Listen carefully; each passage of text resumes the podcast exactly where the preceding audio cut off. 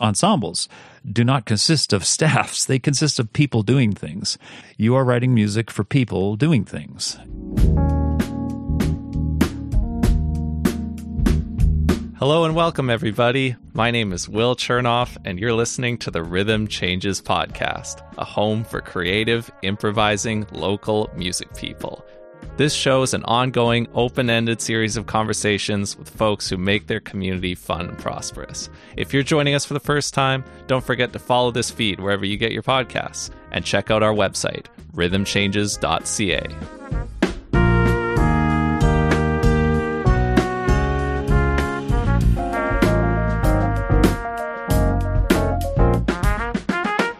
Our guest today is an electroacoustic composer and musician who describes his work as radical openness and synthesizing the music of the world, past and present. He is a classical and electric guitarist, in addition to composing, conducting, and using electronics. Here in the fall of 2021, his latest releases are 1,000 Points of Light, recorded at the Banff Center with vibraphonist and percussionist Trevor Teresky, Tao 20 Tree Temple, a solo work, and Isolation Journal 4, Friends, made with 6 collaborators and the support of the Canada Council.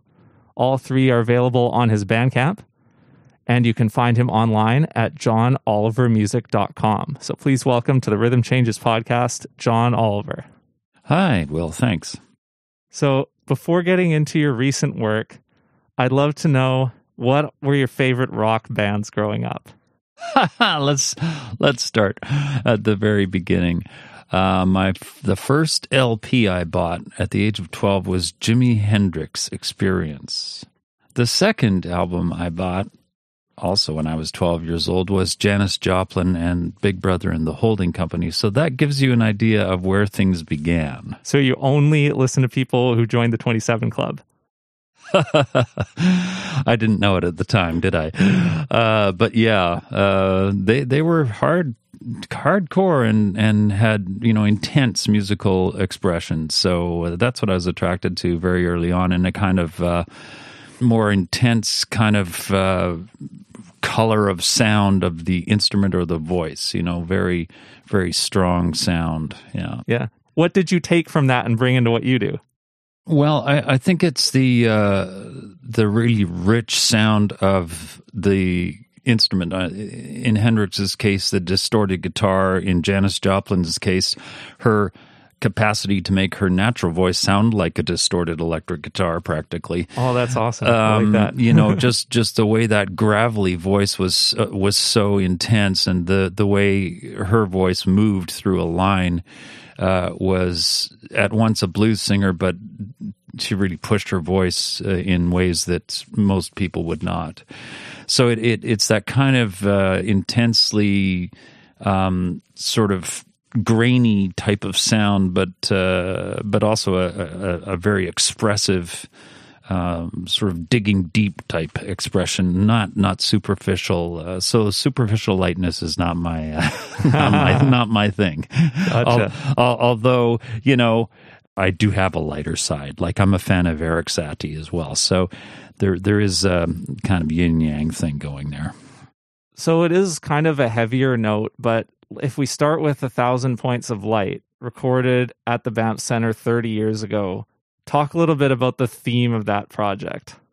Well, you know, it's interesting. As with many of my projects, a sound idea will often come first and titles come second, although my titles are usually quite evocative, so people always think, oh, well, you must have started with the title, and it's often not the case.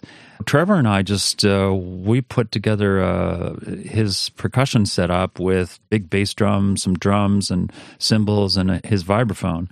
And at that time, everything was done through MIDI. And so we actually put MIDI sensors on all of these things and put them into a detector that converts audio into MIDI.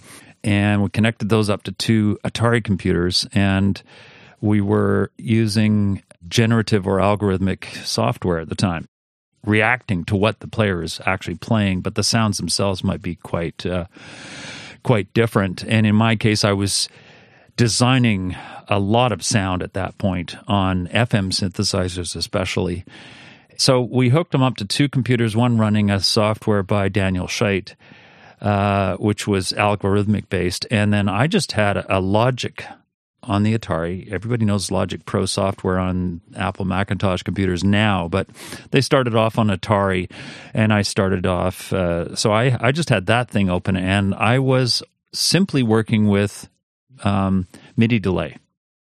He was playing so many notes that we were actually overwhelming the technical spec of MIDI. Wow. So it was excessive music, okay? We were making an excessive amount of noise, of data, and whatever you want to call it.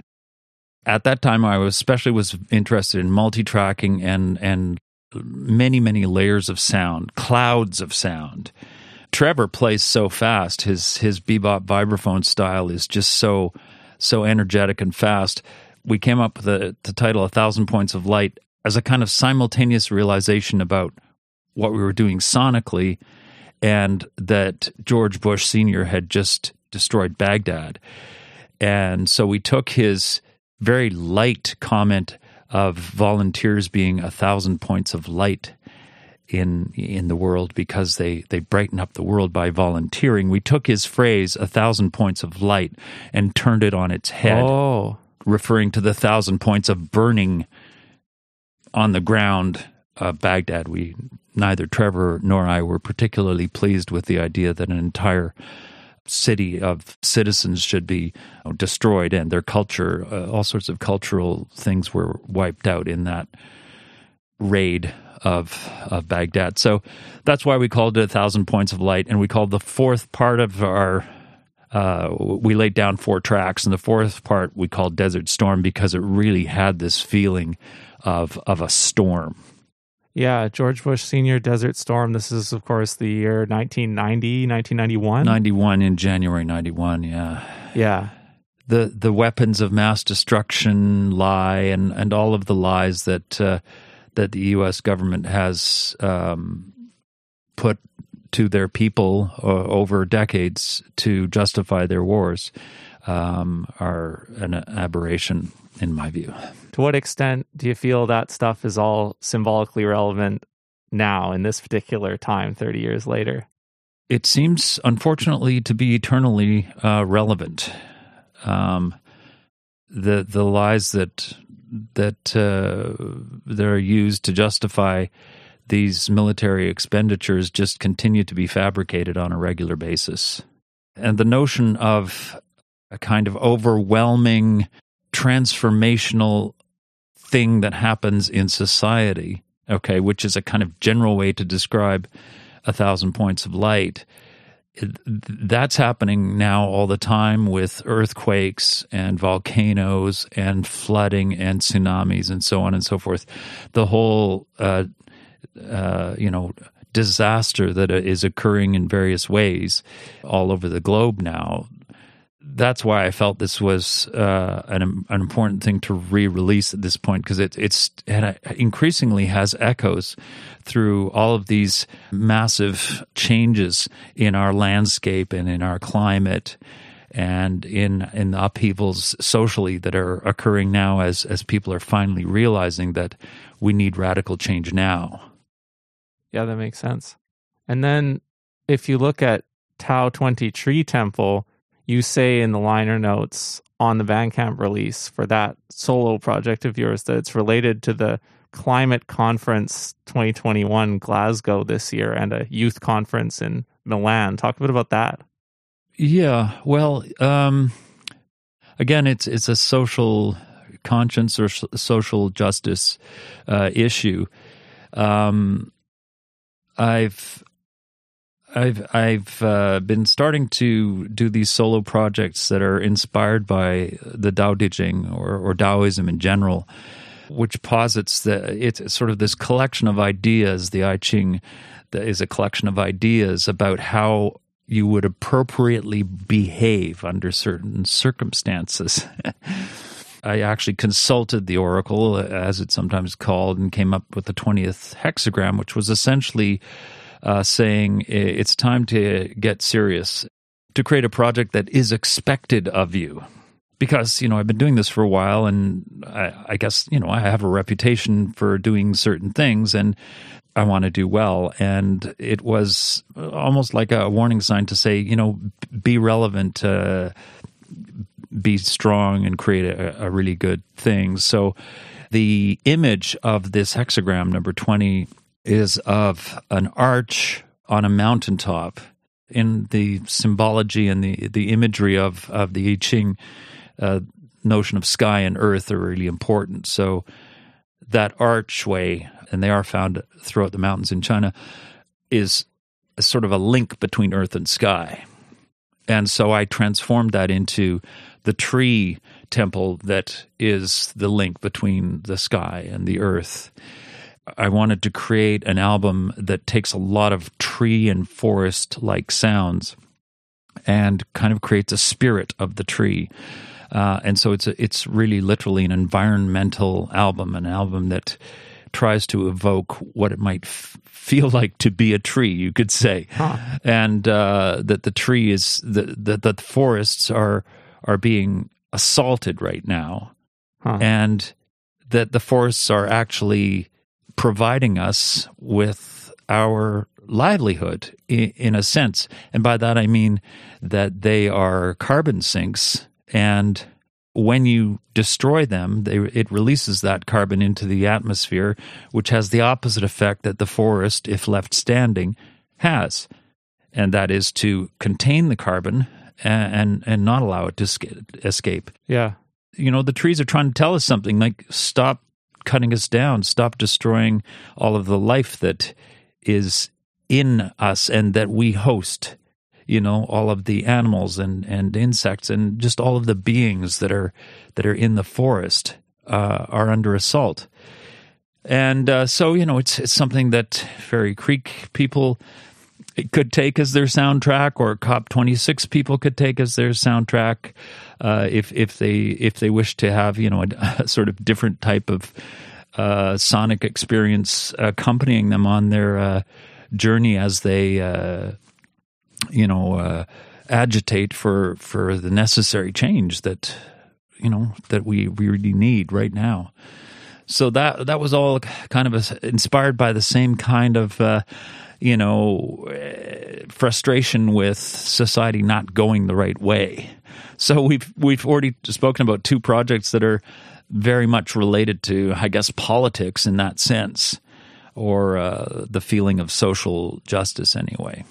Yeah. Is it fair to say that these projects are more serious projects? Yeah. Yeah. It seems that music is an interesting way to make a statement about a serious topic that can transcend local and global, because here you can put something out at a specific time, so it becomes relevant now, but it can be relevant to the thing that's happening on Vancouver Island or the thing that's happening at the global conference, and you don't have to change your work to do that. It can be read as being relevant to both those things in an interesting way. Not many other stuff can.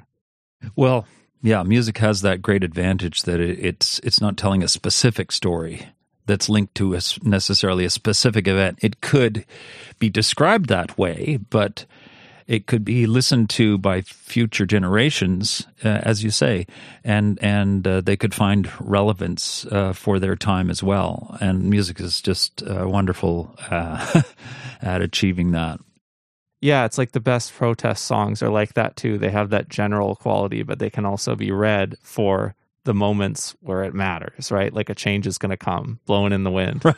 I was just going to say several Dylan tunes, are eternal, and they keep recurring and coming back to us. So, yeah, precisely, yeah. Yeah. We will have a fair number of listeners who are creative and improvising musicians and maybe composers, and some of them will have applied for funding and got it, or tried and not gotten it yet, or are thinking about doing that in the near future to make things happen, to fulfill their vision. So can you talk about what it was like for Isolation Journal or any other project like that to apply to Canada Council? Well, you know, applying for funding is an up and down thing. It's cyclical, and it's a bit of a crapshoot, people say. That said, whether you like it or not, the Canada Council has directives, and those things change from one year to the next. You know, you, as an artist, you want to maintain your integrity at all costs. That's what keeps you proud and keeps you getting up in the morning. And there, of course, I'm talking about, sound artists or painters or writers or whoever is a creative person not necessarily working within the commercial domain. That's fair to say. We can say non-commercial pretty much. It is non-commercial, and even the Canada Council has that written in their guidelines. So artists like us, we are motivated by having a vision and realizing that vision. That's what we do, right? But one of the things that I just advise people to do is to make sure they're very familiar with the sort of the culture of the grant body, whether it's a provincial arts council or the Canada Council or some other foundation, for example. You have to know whether there's a fit between your project and the body that you're applying. In the case of Isolation Journal, this is the fourth iteration. This is the fourth album to come out. And I was lucky insofar as my initial impulse was to, when the pandemic hit, was to phone up my friends, old colleagues that I'd collaborated with in the past, and to say, hey, what are we going to do? We can't present concerts, so... and I want to keep creating stuff. So actually the first conversation was easy because it was with a Swedish guitarist who'd commissioned a piece for me 10 years earlier. I said, hi, how you doing? We had so much fun doing our first project. We had over the years, we'd said, well, we should do that again. We should, maybe you can come from Sweden to Vancouver. We can do a concert. But nothing ever happened. And then pandemic hit. We can't do anything. We can't even get in an airplane. So Stefan sent me a 29-minute recording of him recording on a 3-string tall lute, Vietnamese lute, in the hills above a town in Vietnam.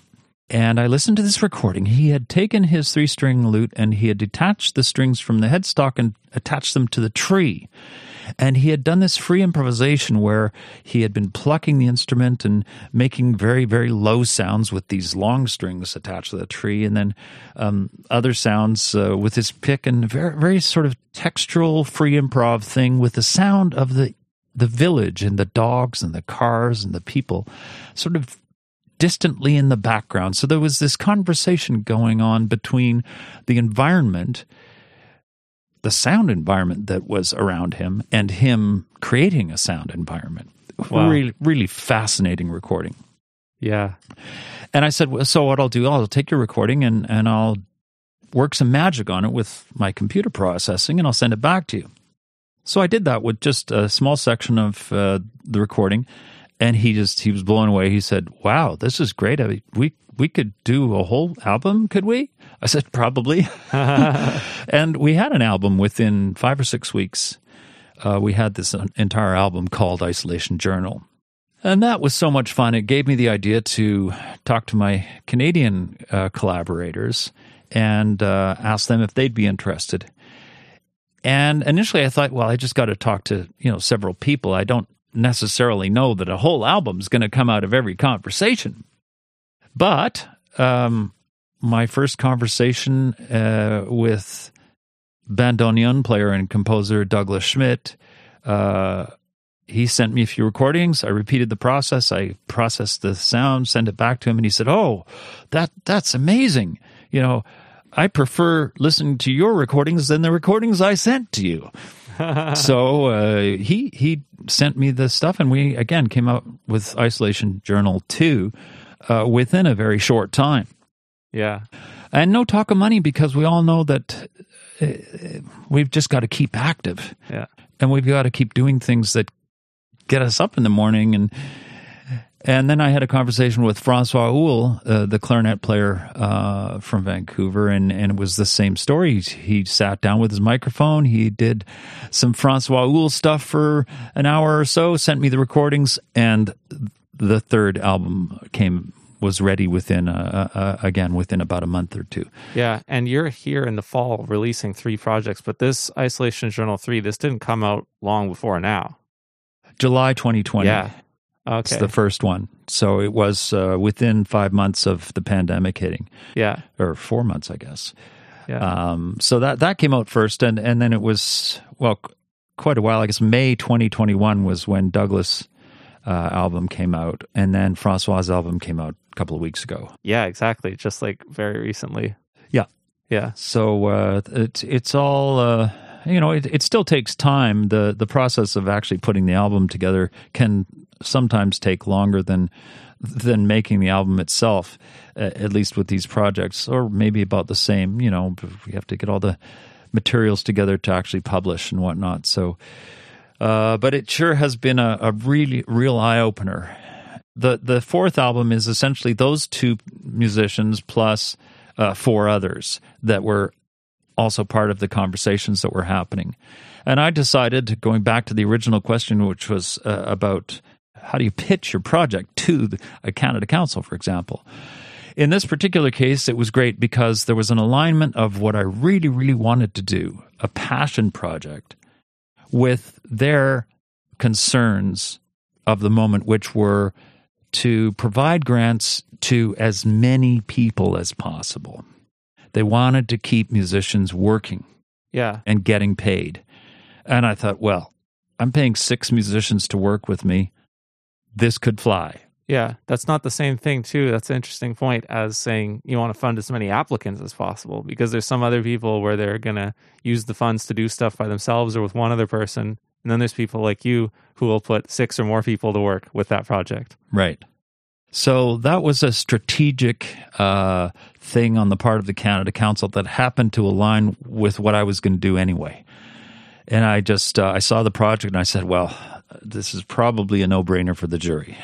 Yeah. And sure enough, I actually wasn't surprised when I got news that that it had been accepted. I mean, yeah, there was probably a lot of competition, but I knew that that was the kind of project that has enough components in it that push it to the top, that it had a really good chance of succeeding. So like I say, if you're applying for grants, the best scenario is when your plan aligns with what's going on with their strategic initiatives or whatever. And if it's not, well, then ask yourself, okay, I've got three projects coming up. Which one best aligns with what they're up to?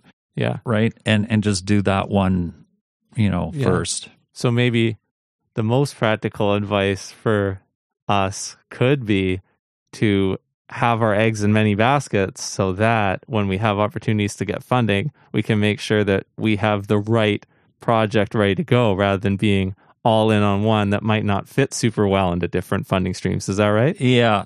That's very wise advice, yeah. Okay, well, you just gave it basically. So there you go. Yeah. This is by far the nerdiest question that I've ever asked on the Rhythm Changes podcast, but there's no better person to try and relate this than yourself. I'd love to hear, over the decades, the history of all the music notation software that you've used. Okay. That's a bit nerdy.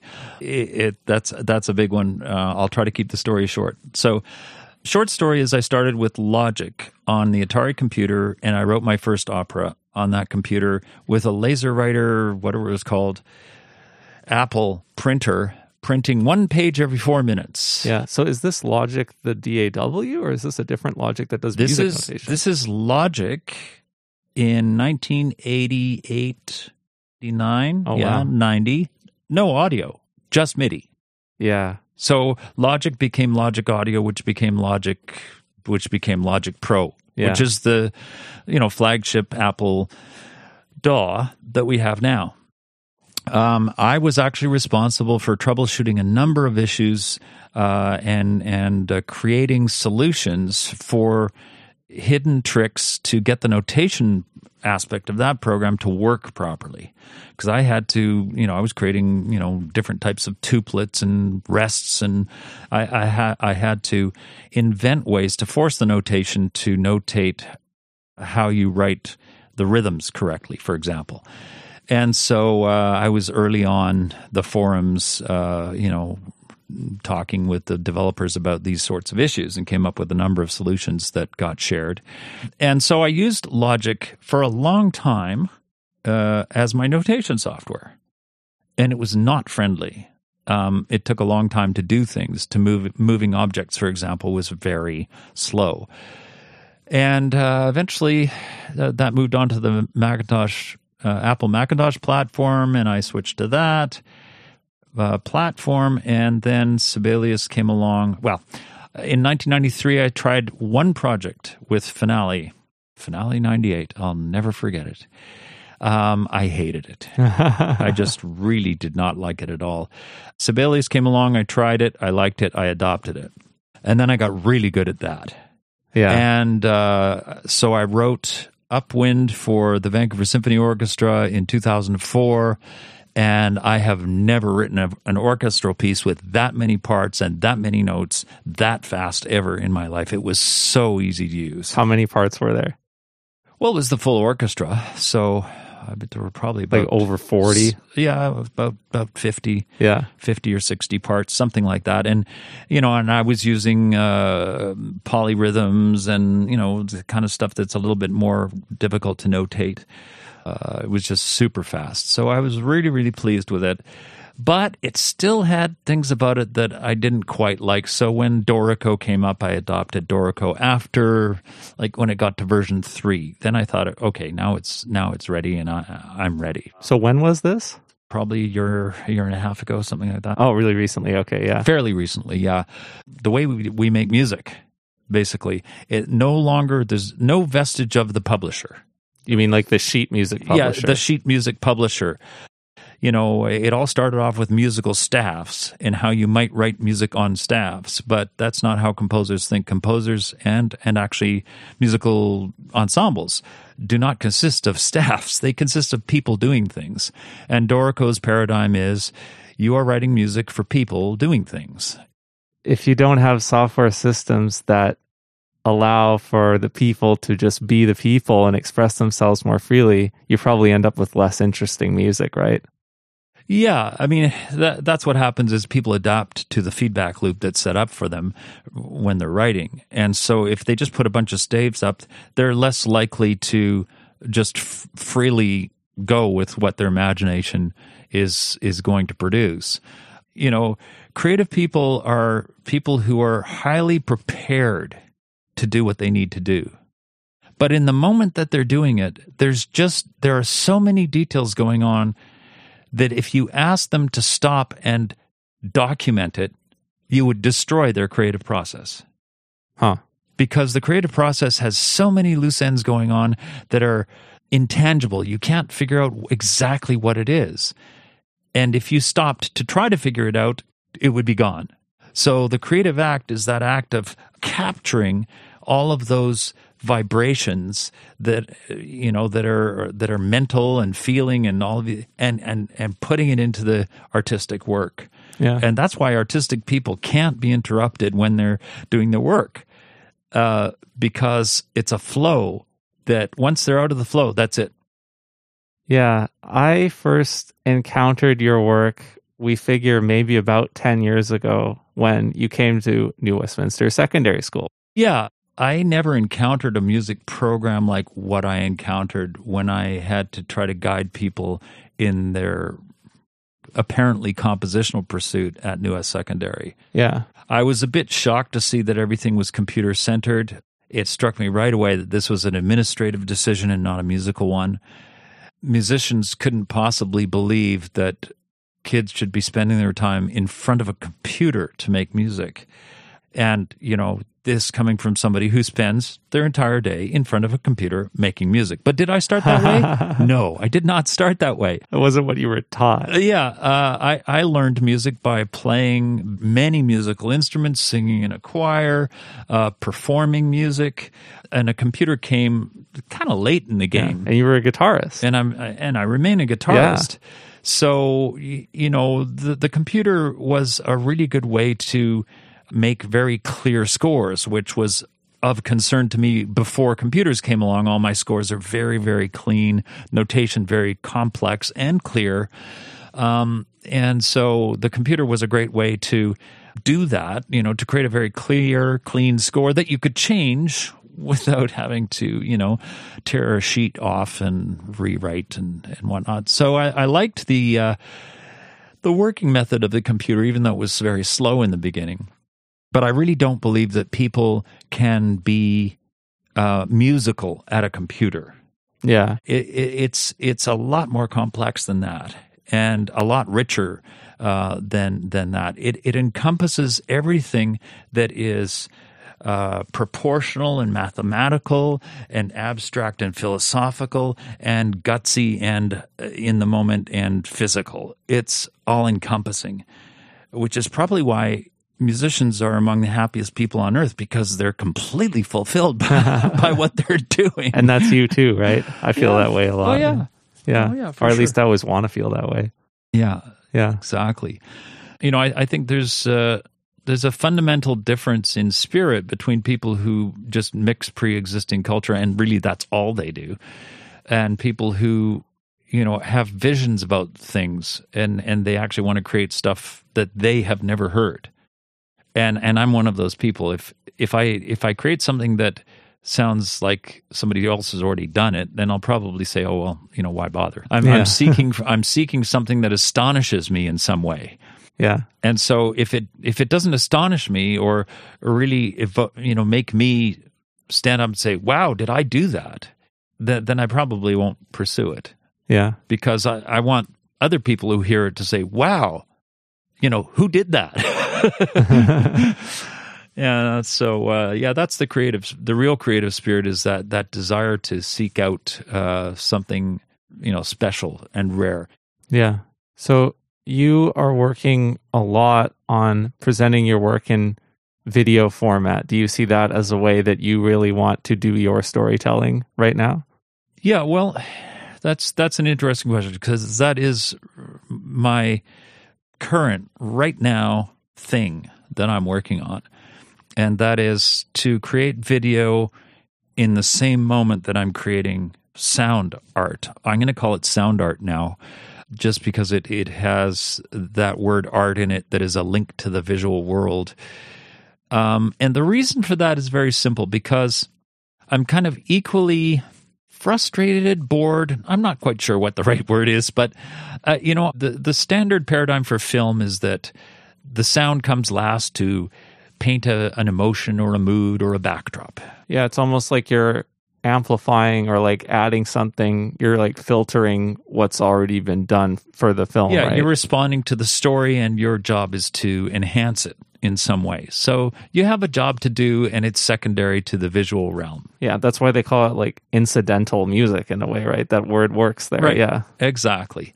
So that's the standard film paradigm, is the film is telling a story, and you're going to help that story be told with a soundtrack.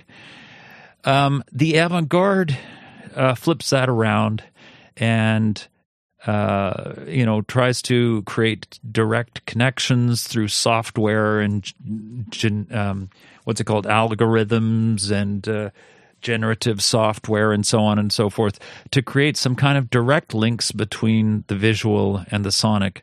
But oftentimes their syntax or way of creating is so completely non-narrative that people don't want to follow that either, because it's got no story to tell. Yeah.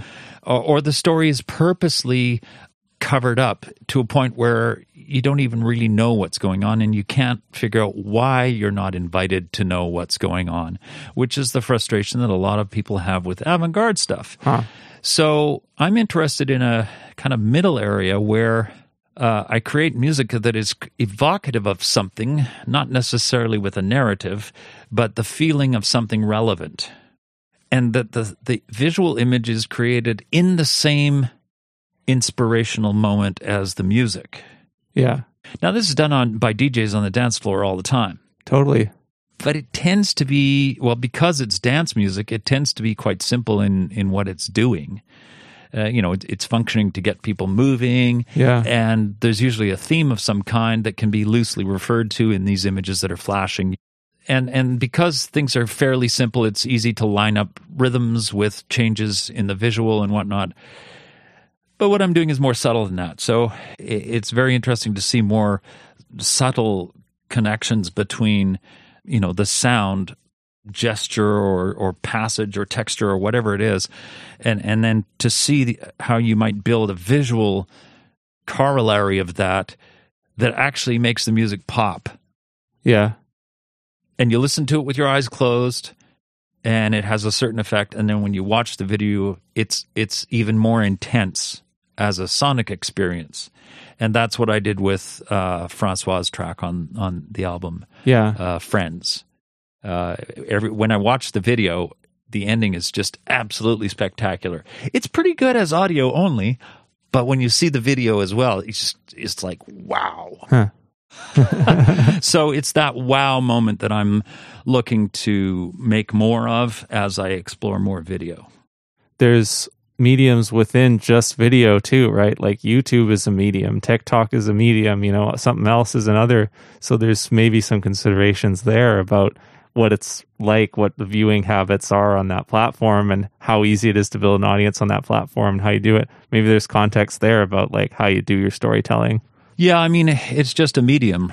The only thing is how many people are going to see it and how it will be received through that medium. Right? Yeah. But the medium of visual creation is not fundamentally changed since the invention of television. The creative use of the medium of visual representation hasn't fundamentally changed. The only thing that's changed is the transfer of journalism into this phenomenon known as the YouTuber, who's essentially now chatting their journalism. Yeah. It's even no longer sort of commentary from people who sort of view themselves somewhat as experts. Everybody's an expert, and anybody can turn on their microphone on their computer and just create something to get followers. And how do you feel that that's the case? Well, it's just I don't follow it, so I don't really know. But I just when I do see it, just when looking at somebody else's use of it, and just seeing the videos that go by and the kinds of things that people follow that are of no interest to me. Yeah. But so much culture has moved online that people now create their heroes through these YouTubers. Yeah. And instead of following, during my time, we'd watch a half-hour sitcom that was actually written by authors, and, you'd have script writers and actors and all these people creating a story for you. Well, now these people just get in front of a microphone and they tell you about their daily life, and they try to create a kind of mini-series around their daily life. Yeah. And they're very successful, So what has your experience been like using Patreon? Let me just be cynical for a moment and say that there are lots of software developers who like to figure out ways that they can use artists who are creative people to monetize, to make money, basically. And the notion of creating software structures that will allow people to use a platform for them to do the work, get subscribers, and then the people making the platform get a cut. That's all that Patreon is. And that today is a very trendy topic that is called the creator economy. Yeah, and all of those people who call themselves creatives are not actually creative people. They are people pushing structures and platforms on which real creative people could present their work. And the problem with Patreon, it's good for certain types of people. The most successful people on Patreon are people who are already successful. Well-known comedians, for example, or musicians who are already quite famous, and people want to do a little bit more than buy their album or whatever. But people like to they're trying to create solutions around the notion that there are new ways to monetize things. But the fact is that musicians make music, they record it, and they want somebody to pay for the recording if they want to listen to it. Very simple. And this is the music industry, so to speak. Yeah, this is the music industry, so to speak. So Patreon's not the best place to support my work. The best place to support my work is go to Bandcamp, buy one track, and you have already contributed more than Spotify will contribute in several months, because streaming revenue is a joke. It's something to laugh at. And that's why so many artists are on Bandcamp and focus everyone's energy on Bandcamp. Okay? The problem with Patreon is that you, as a creative person, you have to keep reporting to your patrons and providing them with stuff. So I guess it's okay if you're a widget maker or you make things that you can keep giving away to your patrons to keep them happy, apparently. But musicians really like just making their recordings and then putting it out there, and you get it. So Bandcamp is the best for that because you can subscribe to the band or the artist, and that way you're supporting them on a sustained basis, which is what they need. Patreon also does that, but Patreon has this thing called perks, and the person, the artist who's trying to get patrons on Patreon has to provide these perks for each level that you contribute at. So it's a lot of work to put together all of these perks and keep people happy for their $10 that they're putting in or their $20 that they're putting in. Musicians don't really want to do more than that. I mean, they'd rather hire somebody to make the T-shirts and do whatever merch and all that stuff that has to be done, right? And so that's why, serious artists are on Bandcamp. I do have a bunch of thoughts about that. One of them is that this is what you're describing is maybe a problem with patronage or membership subscription in general, right? Not necessarily a problem with Patreon, because if you were running this same sort of thing and people were subscribing to you through your own site, you'd have the same problem, right? Of the perks and managing the patrons and such, right? So, I mean, I guess the difference is that the people who come up with these ideas are calling themselves creatives, but they're not actually creative people. They're managers, and they're coming up with ideas that they think will bring in more revenue. But I guess that's my point always is that, creating scenarios whereby the people who are going to join your platform to make money for you have to do a bunch of things and jump through a bunch of hoops to make the money for you. Yeah, it just sort of doesn't really work for me. And I have noticed as I've explored the Patreon platform, subscribed to a few people and whatnot, that almost everybody simply couldn't keep up with the monthly requirement that you provide X, Y, Z. They couldn't do it, and they didn't. And I'd get the email, 3 or 4 months later that, oh, they're doing that or they're doing that. And I thought to myself, well, they're probably also putting that out on Facebook and Instagram and everywhere else. There's nothing special about Patreon, particularly. I mean, you'd have to be putting out a lot of PR, press, and various, for it to be special on Patreon.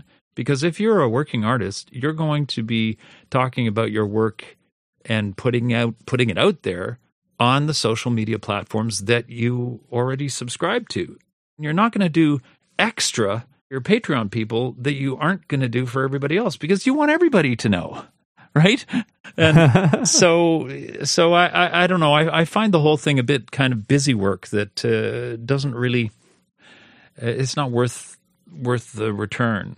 I still really believe that, even though I do a lot of stuff myself on my own, I still think that there's a place for – let's say record companies and people who may actually try to, help you get better known. I still think there's a place for those publicity people, as long as they're not unduly, taking advantage of you as a creative person. But most of us aren't in that position anyway. We have to do it all ourselves. That's just true. Yeah. Well, John, this has absolutely flown by. I do have one more question that you can give an answer of any length you like to, but I'm curious what you would say here. As of now, in your opinion, what questions will the music of the 21st century be remembered for asking? Oh my goodness. Music is too vast to narrow down to any kind of general answer about that. The questions that contemporary art music has been asking since the 1970s are still being asked. And that art music, there hasn't been much aesthetic progress. Not much has changed. The only thing that has changed is that I think people a generation younger than myself and younger do find European avant-garde from the 60s and 70s. I think they really just think of that as being old. And I do think that the kind of music that I got behind quite early, which was spearheaded by Ligeti and Xenakis and the minimalists, which is to say music that is either based on process or on textural transformation, that music has taken over as the beginning of a contemporary sound that has led us into the 21st century. And the crossover reference between that and kind of art rock or prog rock, you know, there's an intersection there where, you know, the experiment with sound. And I think that's what the early 21st century will be remembered for, is the real advancement in sound for itself rather than as musical notes. Nice. Well, John Oliver, you're a thoughtful artist with integrity. I really enjoyed the conversation, so thanks so much for coming to chat with me today. You're welcome, Will. It was a pleasure.